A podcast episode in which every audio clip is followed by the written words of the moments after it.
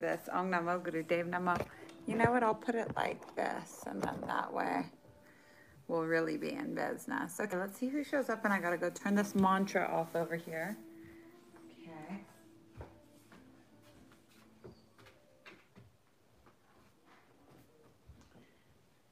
Oh, yeah.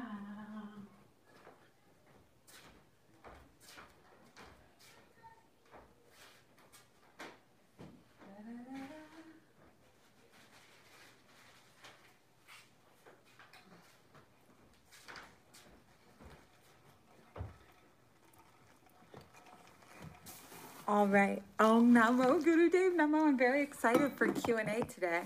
And like, even though Slack was broken and everything, I managed to make it here with everything that I need.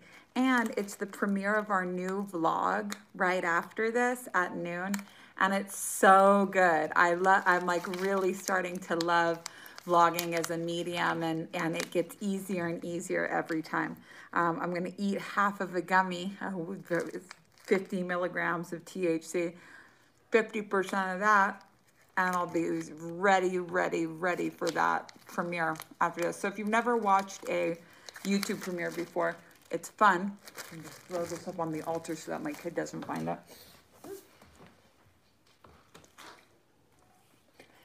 It's basically like movie night on the Bruja Report, but this one's hosted on YouTube and it's really fun. So I'm just gonna say a quick prayer. In this vlog, I talk about how there is just like no time for me to prepare anymore. Like I can't already with Q&A, I never read the questions in advance. They're all on this Slack thread. Before that, it used to be a 24 hour Q&A thing. Um, because I don't like to have any kind of prepared answer for it. This is all channeled and it also makes my work not work.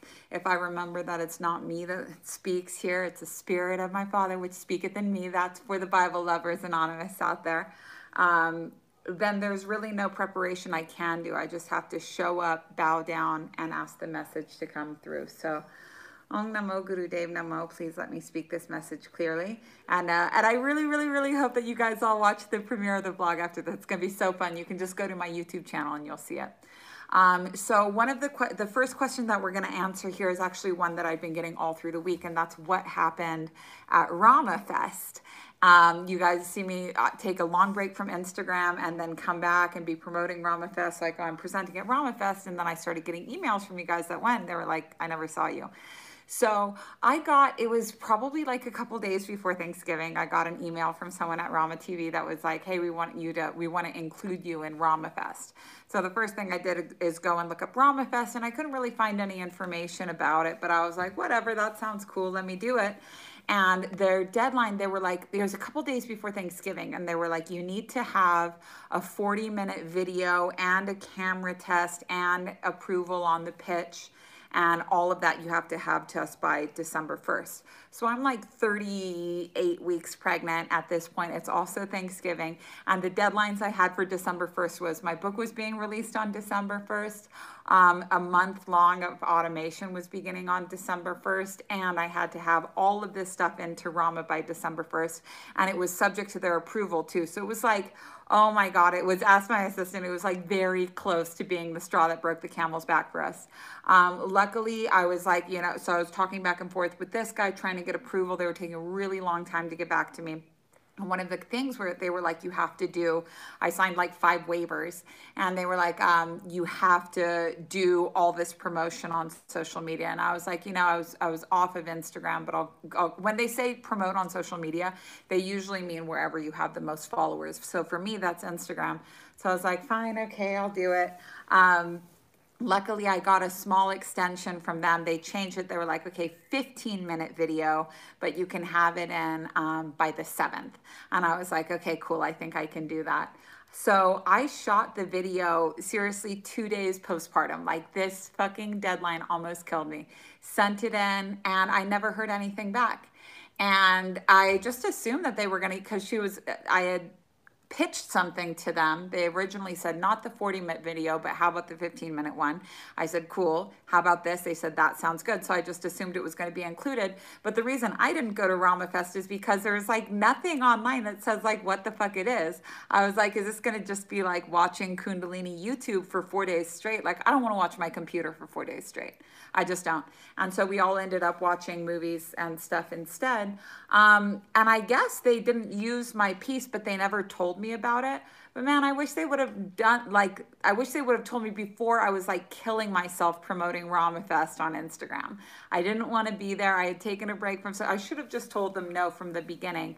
But I felt like they should have told me if they weren't going to include me before I did all that promotion because that's me that looks stupid. I'm like, I'm presenting at Ramafest and then you show up and they're like not there. You know, if I gave you my word that I was going to be there, I would like to know if I wasn't going to be there. So I didn't know either. And I'm really sorry to the people that went expecting to see me. The good news is, is that it was a pre-recorded segment and I still have that video and I'm definitely going to share it with you guys because the reason I think they probably didn't do it, and this is all assumptions, because I reached out to them and I was like, hey, like people are asking me where I'm, I am in the programming and uh, and they just never responded to me. Um, but you know, I speak hundred percent truth everywhere I go. And the 100% truth is that I haven't done Kundalini. I haven't done a whole Kundalini class since like, I don't know, 2017, because Kundalini isn't my lineage. And understanding lineages is so important. So I teach something called the fourth way. And there's the way, the, the three ways that precede the fourth way is There's the way of the fakir, the way of the monk, the way of the yogi, and then there's the fourth way, which is also known as the way of the sly one. So the way of the fakir is like we don't have very many fakirs in the West, but a fakir is somebody who sacrifices their body in order to achieve enlightenment. So basically, they'll like hold their arm up over their head for many years or sleep on a bed of nails or whatever. And by transcending the body, by just like, you know, their arm withers up and dies, but they're able to achieve enlightenment through the sacrifice of the body. The way of the monk is to completely sacrifice your emotions and desires. So you're like, I will not have sex. I will not have hair. I will not have outfits. I will just do the same thing every day. I'll completely give up all of my desires and my emotions and my sexual urges and all of that stuff. And through this sacrifice, I'm able to reach God. Then there's the way of the monk, I'm sorry, the way of the yogi. And the yogi is like the smartest one, and that's the Kundalini path. The way of the yogi is to sacrifice that they're like the mind get rid of your thoughts get rid of your thoughts become empty etc etc you can control things you can design things how you want it and ultimately you sacrifice the mind. You learn to be like oh these thoughts are good and these thoughts are not good. Um, and the mind is really the, the mind is always going to make pros and cons lists like that and so ideally, we would want to use like, we don't want to sacrifice the body, the emotions, or the mind because all of them are so useful and all of them are given to us by God. The thing is, is that usually they are doing the wrong work. You have the gardener doing the work of the cook, the cook doing the work of the plumber, and everything is a big fat mess. So the fourth way, if you're a fourth way student, like nothing else is going to work for you. So look, like, I don't have any hostility against like I didn't stop doing kundalini yoga because I think it's bad. The thing is is like when you study when you find your lineage, you're so happy like to finally and I know that you guys a lot of you guys have had this experience when you came to your lineage. If you read um, a, a book like Autobiography of a Yogi where he talks about where Paramahansa Yogananda talks about meeting his guru and just like crying tears of joy because finally there's somebody somebody that's like, yes, I have what you're looking for. And like the meaning of your life is revealed to you. And you know that for the rest of your life, you could study and you would never even come close to understanding the greatness that is God. And for so many people I know, like Kundalini is their lineage. And like, who fucking gives it? Everyone's Googled their guru, you know, like, and all gurus have some shit. Ram Dass was saying you need to take, and they also talk about this in the fourth way, you're meant to steal from teachers. And this is an aspect of being a sly one. You have to steal. Yes, all teachers are human, you know? Like if you see a teacher and you see God in them, then anytime they behave like a human, you're going to be super let down. But the thing is, it's like they never ask you to see them as God. A lot of people get, when they get into relationships with their gurus as well, they don't understand that, like, yes, you will get attached to your guru guru because you're actually just not as evolved as they are. And they will not get attached to you the same way that you're attached to them. So it's never going to be a fair relationship because like when you, you know, you'll go through all of these feelings around them that they've you're not even on their radar in that way. So a lot of people get hurt when they date gurus as well. A lot of people get their feelings really hurt because they were so attached to somebody who's not capable of attaching to somebody like that. And all gurus have done fucked up stuff. You know, some have got have documentaries coming out about them, you know, and it's really hard to see that because somebody could make a documentary about me you know like my biggest fear is somebody saying like oh yeah start a cult so now i have to like release all my fear about that because i know people are going to say that about me you know i grew up in a cult. I got so hurt as a result of some of the choices that my parents made. So many people i know that grew up in this cult kill themselves. And you know my biggest fear is starting a cult. But if i'm afraid of it like you know it'll have power over me. So i need to become not afraid of it. But man i see fucking kundalini people getting so much shit these Kundalini teachers get so much shit. Like, who get, if it's not your lineage, move on. Who gives a shit if other people are practicing Kundalini yoga? Like, yeah, I can't do Sobhag Kriya anymore because I speak to God directly because I work really hard at the fourth way. So when I'm in Sobhag Kriya going, God, God, God, God, I just hear God going, yes, yes, yes, yes. And it's like we, we, don't have that kind of relationship anymore. When I realize that I don't have to work hard to get God to like me, I stopped doing Kundalini yoga. I didn't need it anymore because I didn't need, before I think, I used to think that I had to do Kriyas to get a nine foot aura to get God to like me in this way. And now that I know that me for my lineage, I don't have to do that. Like, why the fuck would I? The thing is, is like I submitted this video to Rama, but this has been my truth for so long. And so at first, when they invited me, I was like, okay, I'll do something totally Kundalini. And they said, well, give us something that we wouldn't get in a Kundalini class. But the truth is, is like, I can't do Kundalini yoga anymore because I know that I don't have to work hard for God to like me. And that's an aspect of my lineage. But I have so many friends in the Kundalini community. I listen to Kundalini mantras all day long. I've got so much. That was like such a stepping stone for me. And still to this day, like if I ever, if I don't know what to do, if I've got nothing else to do, I'll do Kundalini yoga because it opens up the creative floodgates.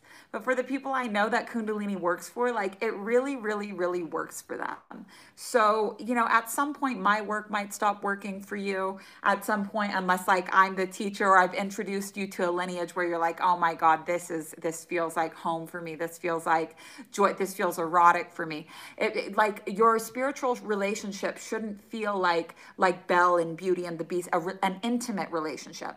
So intimacy versus eroticism, which is something that we talk about a lot on Bruja report. But intimacy is like, I've read the same book 10 times over and over. I love this part. I know it front to back. I could recite it to you in a, in a, a sexual relationship would be like, oh, I know my husband inside and out. We already, we always have the same sex, but I love it. It's like classic, etc.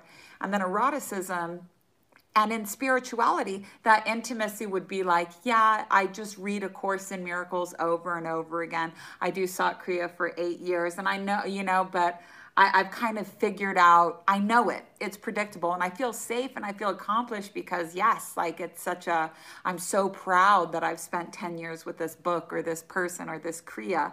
Um, but you know it. That book, you read it a hundred times. Yeah, but I love it, Jack and the Beanstalk. But when the beast shows her his library and her jaw is just, oh, and she goes, This is more books than I could ever hope to read in my life. That's eroticism. Eroticism isn't about sex. Eroticism is about desire. Eroticism is about the tease. Eroticism is about not feeling like you've already had the sex or the epiphanies or the results that you're going to see in this life. It's like no matter, like I feel that way about the fourth way. There's my psychological commentaries, volume two. I am maybe 13 pages into volume two of this six volume series. And I can't tell you how much it excites me to see so many books on this that I haven't read. And every page of every book containing so many secrets, so many codes. And I'm not into it at all. I've hardly made a dent in it at all. There's so much further to go like it's not it's not about having the sex it's about there's so much there's oh there's so long to go until i can get to the sex i can't stop i'll never have enough i'll like i'll never be satisfied sexually in a way. There's so much further to go. There's so much more to know. And that hunger, that's that's what you that's what you have inside of you already and it'll hopefully be satiated. It will be satiated when you find your lineage and hopefully you'll have found it already. But that's the four paths to enlightenment and everybody is born on a different path. And that's their way of reaching enlightenment. I'm not saying that the fourth way is better. It's different you know, a monk is not better than a yogi, a fakir is not better than both of them, a fourth way student is not better than all of them. But like as a whole, we really need to start being a lot more lit. It doesn't matter what other people are doing. It doesn't matter. Like my brother told me, my brother, man, he worked so hard making a documentary about our family, about the children of God, to just try and force our parents to see, like, you fucked up. Like this really hurt people. Um, he struggled with guilt and still does about making this documentary because he made it from like an angry, resentful place. And I remember he told me, he said, the only thing worse than shoving your religion down somebody's throat is taking somebody else's religion away from them. Because he did force my parents to see that they had fucked up. And, and my parents have not been able to unsee that since then. And the guilt and the sadness that they carry tan profundo like it's you it's worse than shoving your religion down someone's throat. So trying to be the wake up call oh you know yogi bhajan had art scams. Yeah you know sadhguru might have killed his wife. Osho was addicted to like percocets and nitrous oxide until he fucking died. You know like everyone has done everyone's a human you know? We're all human and if you saw God in the guru and not the human in the guru, like that's on you, hun. And being mad at the person that poured the Kool Aid won't change the fact that you drank it. If you're butthurt about Kundalini, if you're butthurt about a coach that like did you dirty in the past, you've got to let it go. Like you're so, and you don't throw the baby out with the bathwater. Steal. Take everything that you learned from them. Take everything that you learned from them and, and leave everything that you didn't. And if you do it like that, there's no hostility. There's no resentment. Like, yeah, I wish that Rama would have told me if they weren't going to be including me in the festival because that's how I do business, but they never agreed to be that for me. They never agreed. Now, I might not want to do business with them again because, oh my God, that fucking, you Kundalini deadlines, man. You guys work so fucking hard. you guys work so hard. But, like, what kind of deadline am I expecting from, from, I know that Kundalini people work hard, you know? And so even if you feel like you have a lot of opportunity to be resentful or you know you feel like you were done dirty by someone spiritual like nobody ever signed any agreement with you to be a certain way. And uh and i just think that we should all live and let live a little bit more when it comes to people's spiritual practices because we're all in different lineages. And this is also like not everybody is supposed to wake up not everybody is supposed to wake up. So this idea that like you need to be a truth teller waking up the sheep, like how do you know that they incarnated to be woken up? You know, we need players on all of the teams to make this whole symphony work. So like how are you so sure that they were meant to wake up and that you were supposed to wake them up? Know, in the fourth way, it talks about like this idea we have that if the world was just a little bit more filled with people like us, it would be a better place. If you met yourself, you would hate yourself. The people that you have the hardest time with, you assume you have a hard time with them because they're so different than you. They're probably exactly the same as you, and you just can't handle that. Like, yeah, most uh, most men want to marry their mothers, and most women want to marry their fathers. So if you have a difficult relationship with your mother-in-law, she's reflecting you. Like my mother-in-law is never wrong. She's stubborn, she's dominant, and she's absolutely never wrong. You cannot and you cannot get her to see another side if she's convinced that she's right. And that's me to a T, you know? Um, but everyone's on everyone's on different paths.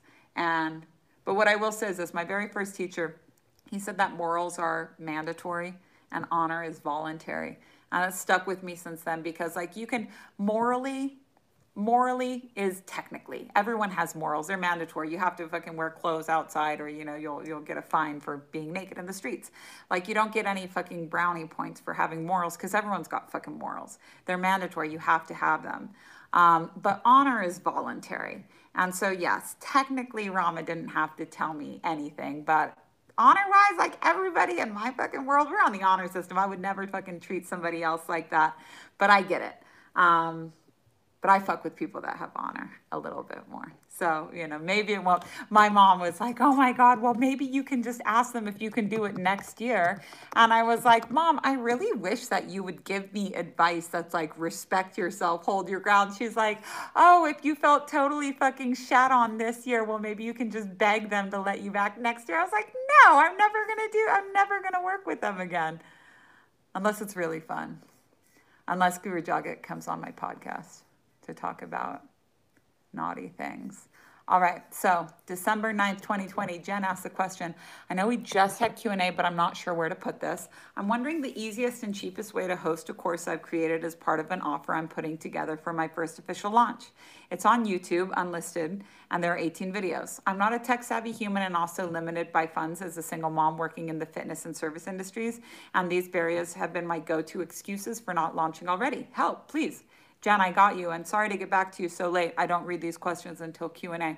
Um, but I see that Kim got back to you 26 days ago, and Kim is very, very smart, so I'm sure she gave you a great answer. But I'll just tell you, the first video, how I got my first workshops for my first people, um, I created a, an invisible page on my website, and included, and it was password protected. So at first, everybody had the same password. Like if you wanted to access Bruja archives, like everyone had the same password. Um, and then when it was for like the 222 at that time workshops, like Breaking Broke, um, they're 333 now. Uh, you would I would have to admit members manually, and that was just like the the limit. I was using Weebly at, at the time, and, and now I use Squarespace. Um, so at first it was a private page that you could only get to if you were a member. I had to admit you manually, and when you got to that private page, there was a bunch of unlisted YouTube videos on it. Now the way that people get my content is I go through, and I, I did that for years, and it was a free option or within the, the price of my website. Um, now, much further down the road, it did it was an investment, but I pay about seventy dollars a month to use a platform called Podia and this is also interconnected with MailChimp, et cetera, et cetera.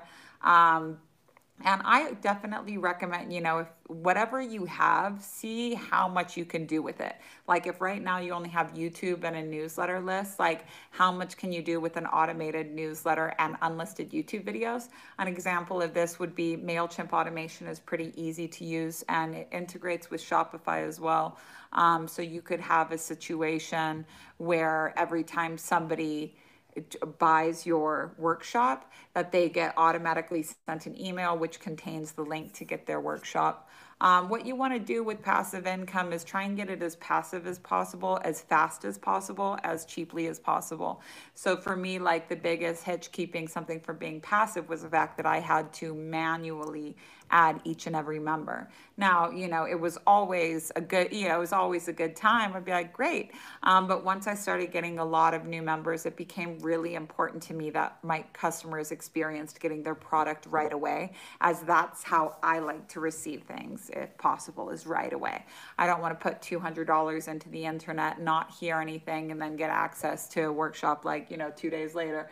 I wanted people to see that receipt right away, see and in their dashboard right away. So I use something called Podia right now, which was very glitchy in the beginning, but is getting a lot better now. And I chose that one specifically for its affiliate program, um, which is very easy to use when it's working correctly.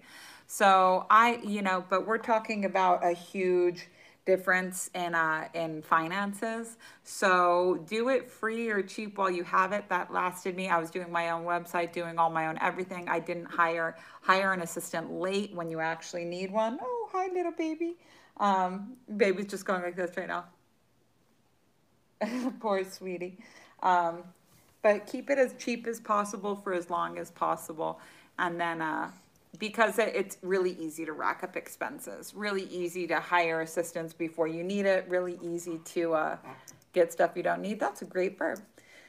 So yeah, all right, Courtney, this might be a level one Bruja inquiry. That's fine, but I'm to put it out there anyways because it always comes up for me. I feel so much anxiety around decision making. I'm a waitress and a farmer. I constantly feel like I'm choosing jobs that correspond to what's in my heart and what's best for my wallet. Okay, awesome. So here's my thing for you. When making a decision, and this is what I use every single time I make a decision, there's like the million dollar, and it's a perfect question. Hi, little baby.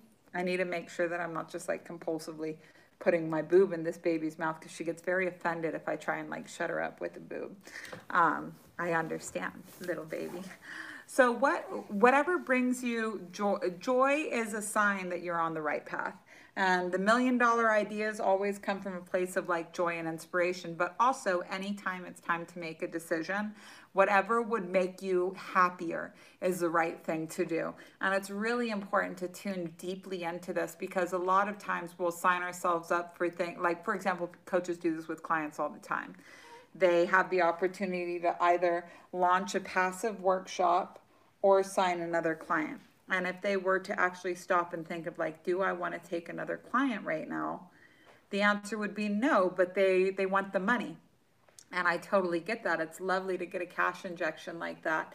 But the thing is, is like you'll end up with clients that you can't stand or trying to get clients and just not getting any at all when you're confused about if you actually want a client or if you just want the money. So that's an example because if you just want the money, you can focus on the money and say, great, how, where is my five grand coming from? How can I, and you might start to see visions for all of these other things you could be doing besides signing a client. But a lot of times we'll try and like psych ourselves up and get ourselves happy for something that we're not really happy about. So always, always, always, I've done this from my first, the first time I heard about this till now, big decisions, little decisions. And like, ask all the time. You know, use joy. You'll trust joy for big decisions when you've had a lot of experience with this, with small decisions.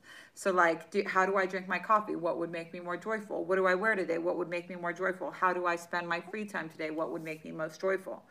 And getting really just comfortable with joy guiding you. You can learn more about this in my workshop, Spirituality 101, second video, Emotional Guidance System.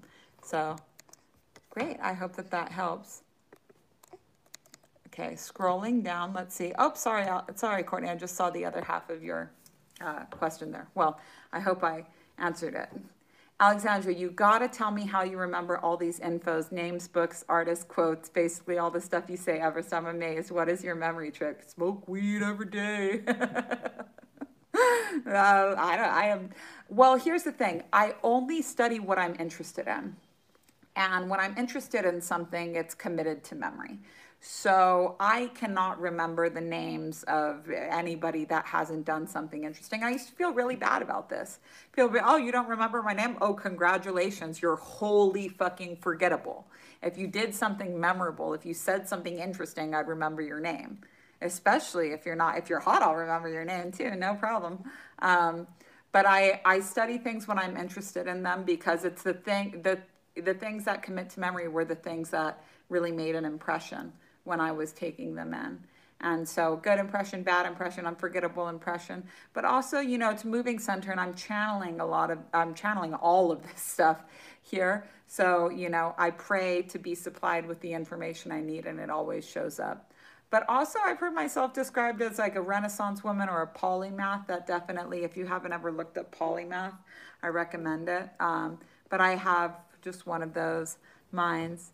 Okay, which Q&A did you talk about abortion on? I'm 35 and hope to have a kid or two, but I'm single and so picky with men and had three abortions in my early 20s that I sometimes what if about now would love to hear your thoughts on abortions.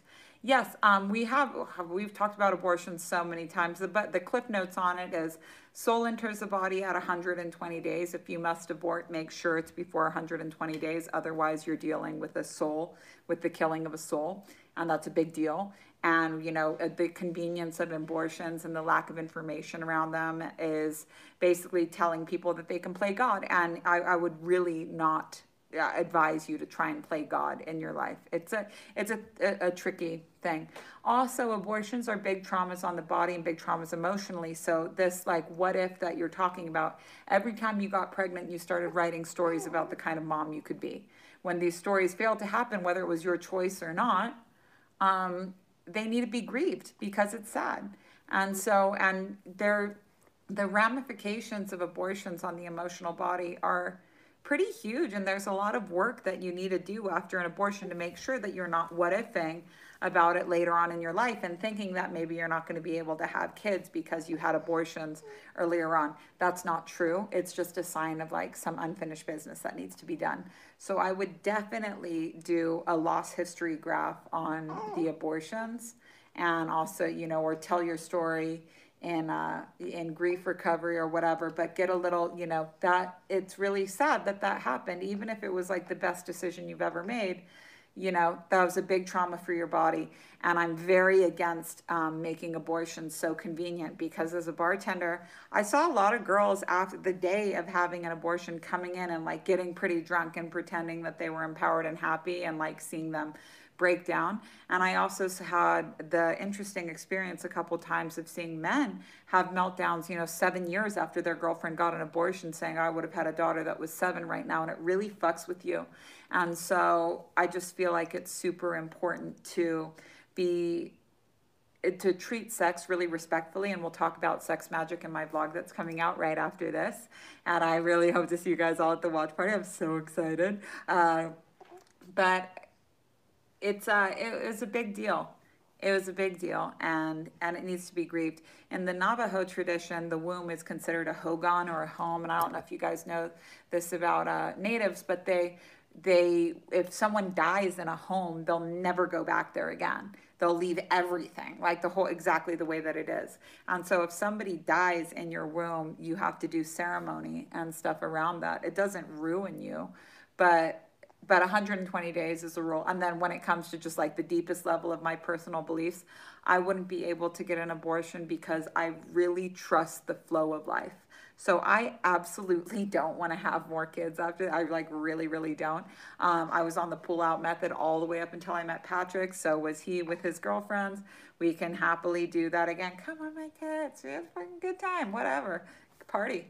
Uh, but I'm also going to be using the like temping method to make sure that I don't get pregnant again. But if I do, God's given me a kid. It's a great gift, and I will and I will uh, do that. So if you want to know more about conception, abortion, etc., etc., I recommend the video exactly how to birth unassisted or my ble- it's the same as my blessing wave ceremony and uh, i'm wearing a red dress in it all right uh, Selena says, What is karma? Just cause and effect? Has the idea of karma also been hijacked? Probably. What I mean is, when people use the term karma as a bitch, it's usually coming from like the universe is punishing you for something you did in the past. But living in a friendly universe, that would not be the case. Very good, Selena. Selena, very good. I love the way that you're thinking. I love the way that you're putting this together. This is Magnetic Center. Congratulations, you've really worked hard on your spiritual game, and as a result, you're being supplied with the exact right questions. I remember the moment that I had this question you are on the path. Good for you for doing all this hard work. Good for you. Um, so, karma is a bitch. The universe doesn't punish. The universe doesn't punish, the universe also doesn't test. And so believing in karma, it's totally fine to be obsessed with like, or not even obsessed. And I wouldn't even say totally fine. You don't have to worry about karma that much. Um, karma is usually coming from like guilt and also judgment trying you know. When you say karma is a bitch you're like hoping somebody's going to get punished the way that you feel they should be punished for doing this thing that you feel is wrong. But there is no right and wrong. Like everybody is doing what they feel is right. And in the symphony of the universe, you know, like I said, we need all players. We need school shooters and we need gurus and we need all of this because this is God's this is God's way this is God's way, and who am I to question the will of the gods? And when you say karma's a bitch, you're usually like becoming you're you're you have this kink for punishment, you know? You're like, "Oh, I can't wait to see how the universe is going to whoop you." And then you're like watching, you know, like popcorn emoji hoping that somebody's life is going to get shitty. And sometimes it does, and that's really really bad because you think that it has something to do with you. And that's what the like, you know, the cheap witches will will sell you, this like control. Um, but the thing is is that like all uh, we i had written a newsletter recently about this fucking when i was doing promo for rama tv i like picked up spiritual lice from this shitty witch that just got like she uh Uh, she had said some stuff about like me about God not speaking to white girls, and I don't give a shit about that. But she did say that I looked really ugly, and I was four days postpartum and wasn't sleeping at all, and it got to me. And I swear to God, her little Patrick got cactus needles, cactus needles that like weren't from around here because we've had experience with cactus needles, but there was seriously cactus needles in our in our kale salad that had like three ingredients in it, and so it was definitely just like reeked of cheap witch. Um, and it really like ah, it really I I was susceptible to it because she got in through the little crack, which was my vanity, you know, and that as as a soul or as a three, that's something that I really uh, need to work with is my is my vanity. But anyways, it was uh, it just it pissed me off because I'm like, oh, I hate these shitty little spells. Cactus had Patrick had five cactus needles in the back of his throat. I was pulling cactus needles out with a little uh, pair of tweezers. And we cedared the place and did a quick ceremony. We never have to deal with that crap again. But um, those like control, you know, somebody saying, oh, I will see you suffer because how dare you? Uh, so she said, you must be mentally ill to think that God would speak to a white, that Yemaya would speak to a white person. And, uh, I was like, oh, so, you know, and I was like kind of fucking with her. So whatever. I was like, I'm laughing at this shit that you're sending me. Like, I'm not scared of your fucking hokey off brand witch shit. But honestly, like, I was a little bit annoyed by it. You okay, baby? I was a little bit um annoyed by it. So, but ultimately, there's not like good witches or bad witches. There's just the golden rule. And higher level witches realize that, like any spell you cast on somebody else, you're also susceptible to. So if you cast no spells, nobody else's spells can work against you. It's like to have all of the power. It's like the, the transition from level one witchcraft to level two witchcraft is to have all of those powers and to say like, no, thank you. There's actually a really beautiful yoga pose for you yogis out there, Bar, uh, Bharavadrasana. It's the one where you're in a, in a seated twist with your ankles to one side and you're twisting to the one side and it would make sense that your head would also be turning in that direction. It's a really beautiful pose. So if I could try and do it with the baby here, your ankles would be up here. Your hand is on your knee like this. Your body's all twisting into this direction. But instead of looking this way like you would think your body was going to do, you look over your shoulder like that, and that's the fullest expression of the twist. It's a lot more gentle. And uh, Vajrasana, or Bhairava, I, I think Bhairava was the guy's name, Bhairava um, he was given the gift of like all the magic. So was Solomon. You know, there, there's the Song of Solomon in the Bible, but also the Key of Solomon. Solomon practiced all kinds of witchcraft with many of his wives. He like fell from grace with God and then came back to it and wrote this like love story to God. You have to get all of the powers, all of the spells, and then choose not to use them. Bhairava got all of the enlightenment and then he looked away from it. That's why in Bhairavadrasana we turn our head and we look away. You cast no spells. You have the you have all of this power and you choose not to do it because any spell that you cast would be saying that you can do a better job than God that you can do a better job than God. And it is very dangerous to think that way. Every time you're trying to change something, every time you're saying karma's a bitch, she should be punished, he should be punished, I should be punished, you're just keeping yourself small. You're attacking yourself, but you're also saying, God, you've clearly, you see everything, you know everything, yet you've missed a spot right here. You forgot about these people right there. Don't worry. I'm going to use magic to come in and make it how I think it should be. And then you create, and then you start to believe that you're in control, that you're supposed to be judging who's right and who's wrong. That is fucking dangerous games to play. And yeah, you might be able to like throw a little spray of cactus needles in someone else's lives, but like I, and I told her, I said, if I'm so mentally ill, because I knew she was judging me, if I'm so mentally ill to say that Yemaya is my mother, if I'm so bad, if I'm a colonizing, racist, white, dumb bitch that you're, you know, and, and you're putting evil eyes on my daughter, she was saying, I'm putting evil eyes on your daughter right now. That's crazy. You're putting fucking spells on a newborn baby as if that could even work, as if you could even touch us. But when you cast all kinds of low grade spells like that, you're also getting low grade spells like that. You're just living in a very, very small world. But I knew she, and I was like, if I'm so bad, then why does Yemaya bless me so much? Look at my life. Look at my life.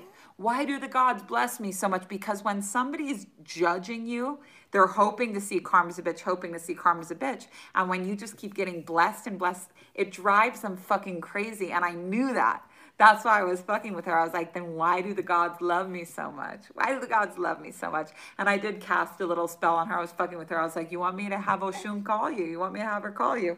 And she was like, how dare you say that? You I was just fucking with her. Um, and uh, and that's what Instagram and me do. We fucking fuck with each other, and that's why we don't fuck with each other anymore.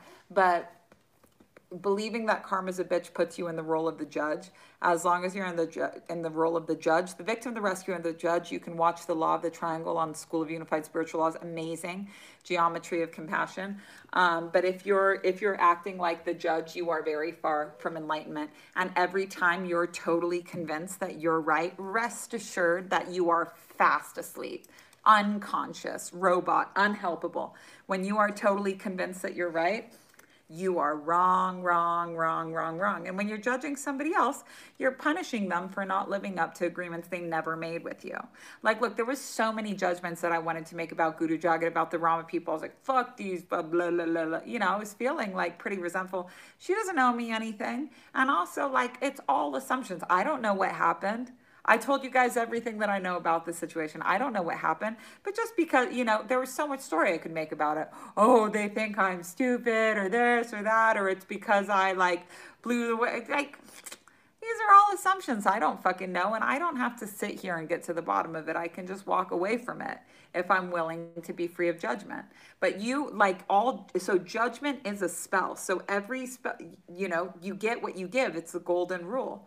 So if you're giving out judgment, you're going to be super insecure that people are judging you, and most people are just completely stunted by by the fear of, of what other people will say if they if they were to really show up in the world. All right, so let's go and do another question. Yeah, Selena, excellent question. I'm loving the up level, and the truth is, I've been reading a lot in it. Thank you all for sharing your vulnerability and giving the gift to learning from it.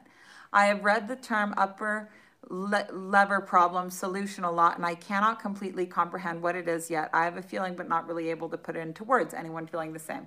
So the truth is, worry ends when you tell the truth. So hashtag the truth is on our Slack is like, um, I'll, give you an example. My worry and anxiety says, okay, well, because Rama didn't um, give me this opportunity. I'm never going to have opportunities like this again, or they're bad people, or I'm better. This, there's like this whole world of story that I could write about it.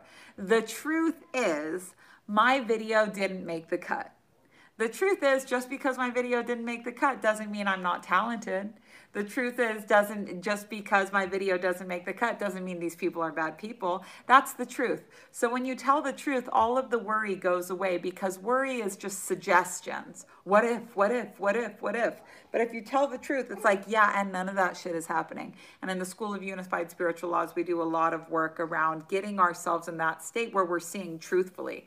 Is there a problem that's not in your head? Is there ever a problem that's not in your head? Look around you, bitch. Every day, 260,000 people die. This morning, you woke up and everyone you knew was still alive.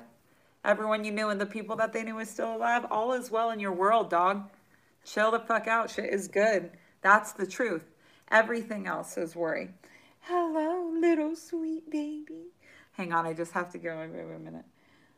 Hello, my little sweet baby. A little winter baby. A little winter baby that loves her winter outfit.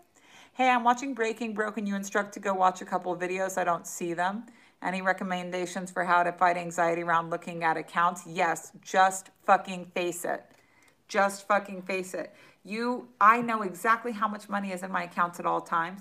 I know exactly how much debt I have, and we, t- the whole debt story is beautiful. I love my debt story. I genuinely do. It's a million dollar story, billion dollar story. And all of that is going into my book, Eternity Leave. If you haven't bought my book, Leave This Book in Your Bathroom yet, please do. It's very good. It's one page a day. So you only have to read one page a day. Um, but you have to just face it. I remember I used to be so scared about looking and counting and seeing how much debt I had. And if you want to know my debt story, that's in the Breaking Broke Q&A videos in your, your Bruja Report archives. The, yeah, the business Q&A videos in your Bruja Report archives. Um, and breaking, it's breaking broke season right now. I'm serious. I'm thinking about doing some little calls. Well, we have calls every month now. Um, the Witches That Get Money, nay, Women's Wealth Mastermind. Um, we talk about money there every single month. It's such an important conversation. Go, especially if you feel like it's not your thing, because money, speaking the language of money, is so important. It's a conversation and it's a dialect, and, and you got to speak it perfectly, and your actions have to line up perfectly and and how you do that is just by staying on your game all the time. But you have to fa- like who has the power in this relationship? I want to see everyone on the q&a chat right now tell me. If you are afraid to check your bank account balance what has the power you or the money? And if money has the power over you then you're then that's why you don't have any money. You have to have the power over money and that starts with having a very clear relationship with money, knowing exactly what's going on, knowing exactly what's going on with your money and not being worried about it. Like you're, and you know what? It's funny because I saw it was, I think it was for like the Bank of New Mexico or some little bank here, but they had their like stock photo of a woman checking her bank account like this with a face that, that looked like delighted. Now, my face was, de- who here checks their bank account like, and it was that was something that I had to manifest because I was always checking my bank account like what's it going to say? What bad news? I associated so much bad news with the checking of my bank account. I did so much work. My wealth is constantly increasing saying plenty more where that came from every time we send money out. I say plenty more where that came from when I when I spend a dollar 50 and when I send a 40 grand check to the escrow company.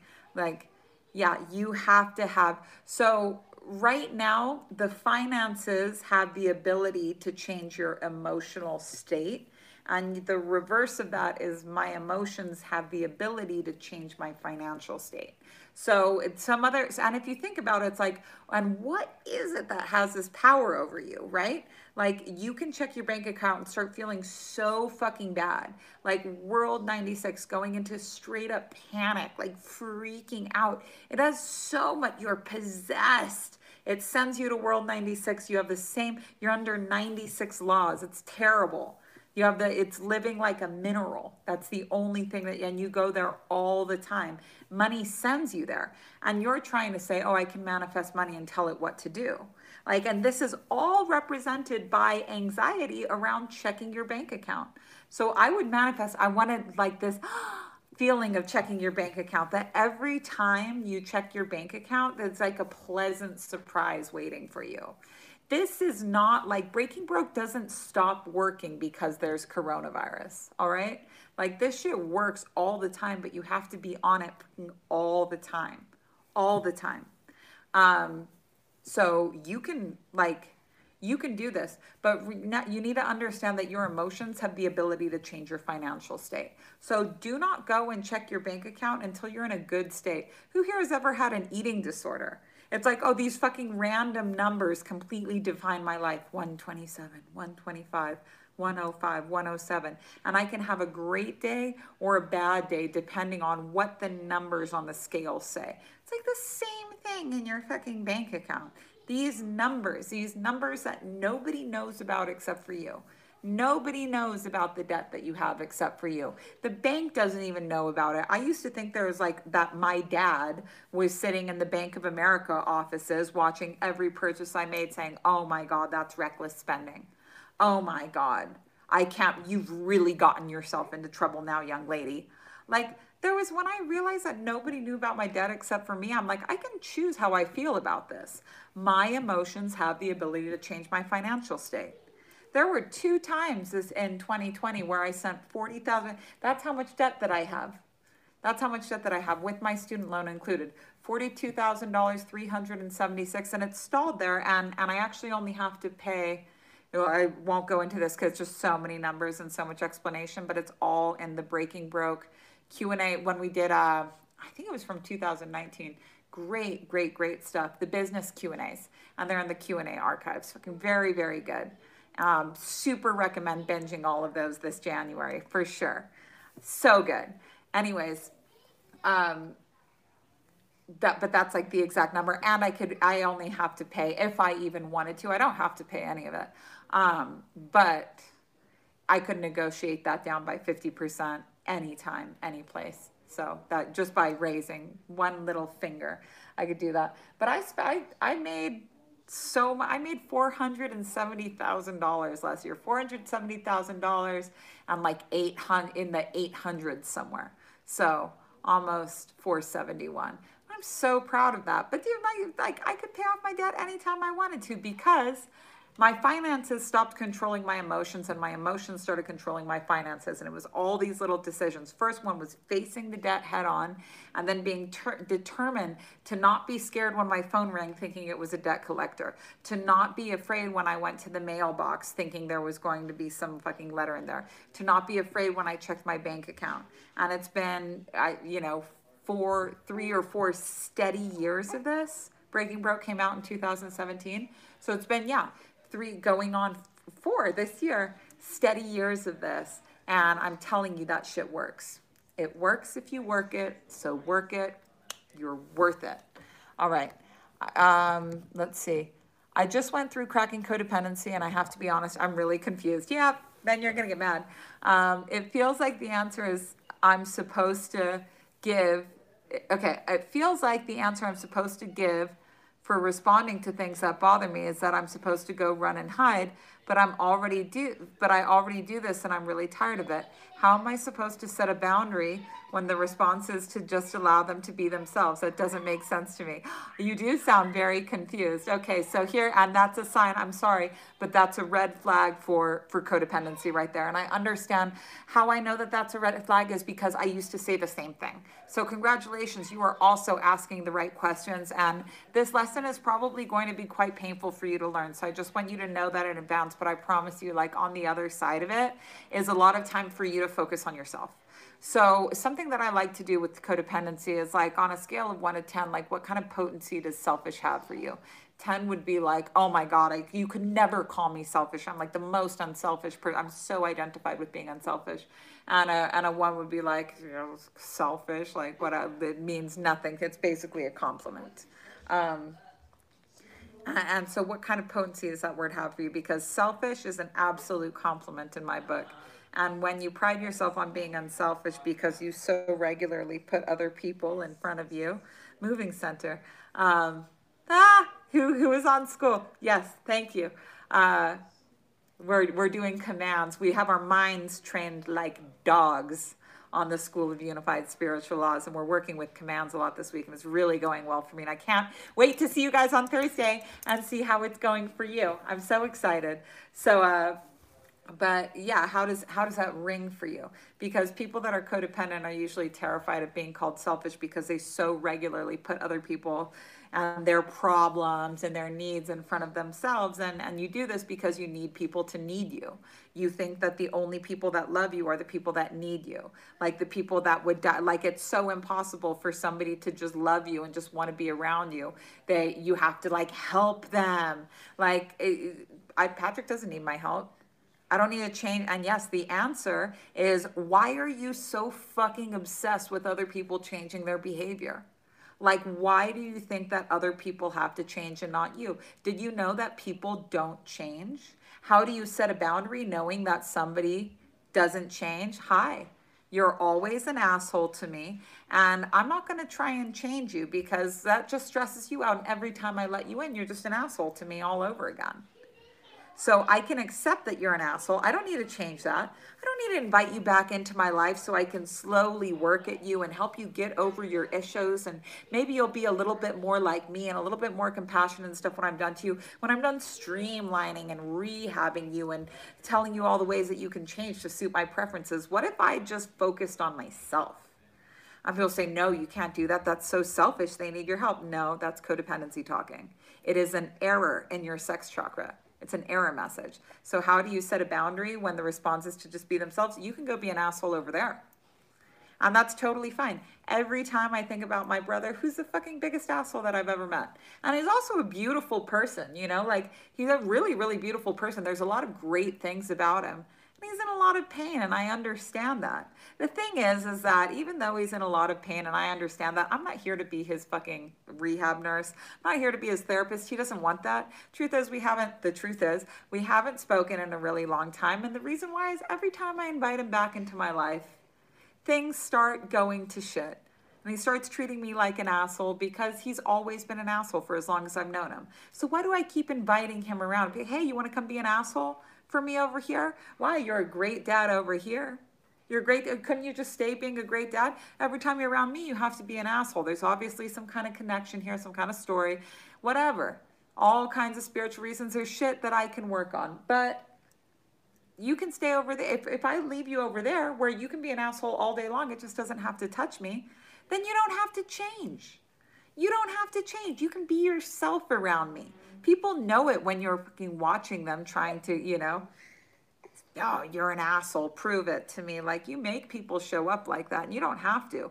The thing is, is that you don't have to work this out with somebody all the time. Like you don't have to have them in your space taking care of them to like confront your issues. You can be like, cool, from now on I'm sending you love. I'm working on it. You're on my need to forgive list. I'm doing, you know, grief recovery around you. I'm praying for, you know, the universe to help me forgive you so that I don't have to do inner work on you too much because I don't have a lot of time, et cetera, et cetera. Um, there's always something that you can do, but there's absolutely nothing that you can do for these people. Like, and love is not asking somebody to change. If you want to change someone even a tiny bit, you're not loving them. You're saying, Oh, I would love you if, if you could do this little thing, if.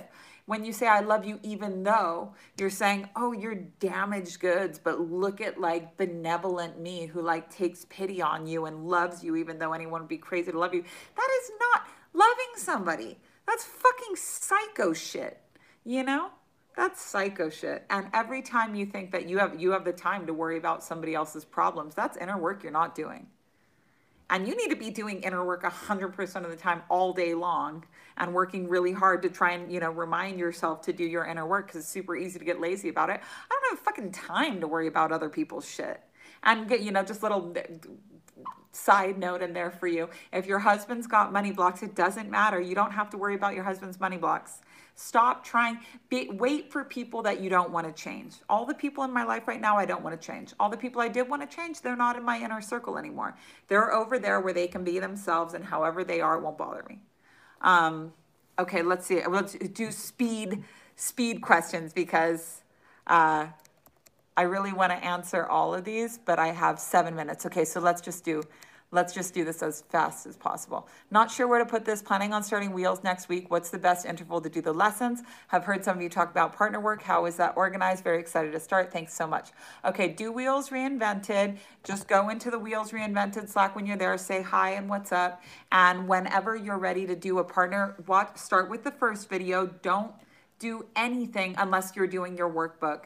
Um, in which case you can definitely start that. There's pre-work. Watch the video and all of the homework, talking about the homework, revisiting the homework, that's in the beginning of the of the next video. So you'll get your homework at the end of the first video and then we'll recap about it and then you can do it on your own time.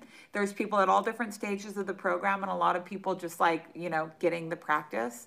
So there's a lot of people in there that you can practice with. It doesn't matter what stage you're at. So just start watching the videos. All right, lately I'm feeling so flustered and conflicted about investing and securing future finances. Any, okay, sorry, I can't answer this question right now because it's in words I don't understand. Oh, wait, maybe I can because that's it for the questions. Um, I'm trying to figure out how to be smart with money in a way that resonates in my heart. I trust the universe will provide. She always has, but I don't want to be ignorant when it's my turn to make a move in my favor. Pray every day and do what you're told. Pray every day for 40 days and do exactly what you're told. That's the only thing that you have to do. Every single morning, close your eyes. Say, please show me what I should do in my business today. Thank you so much.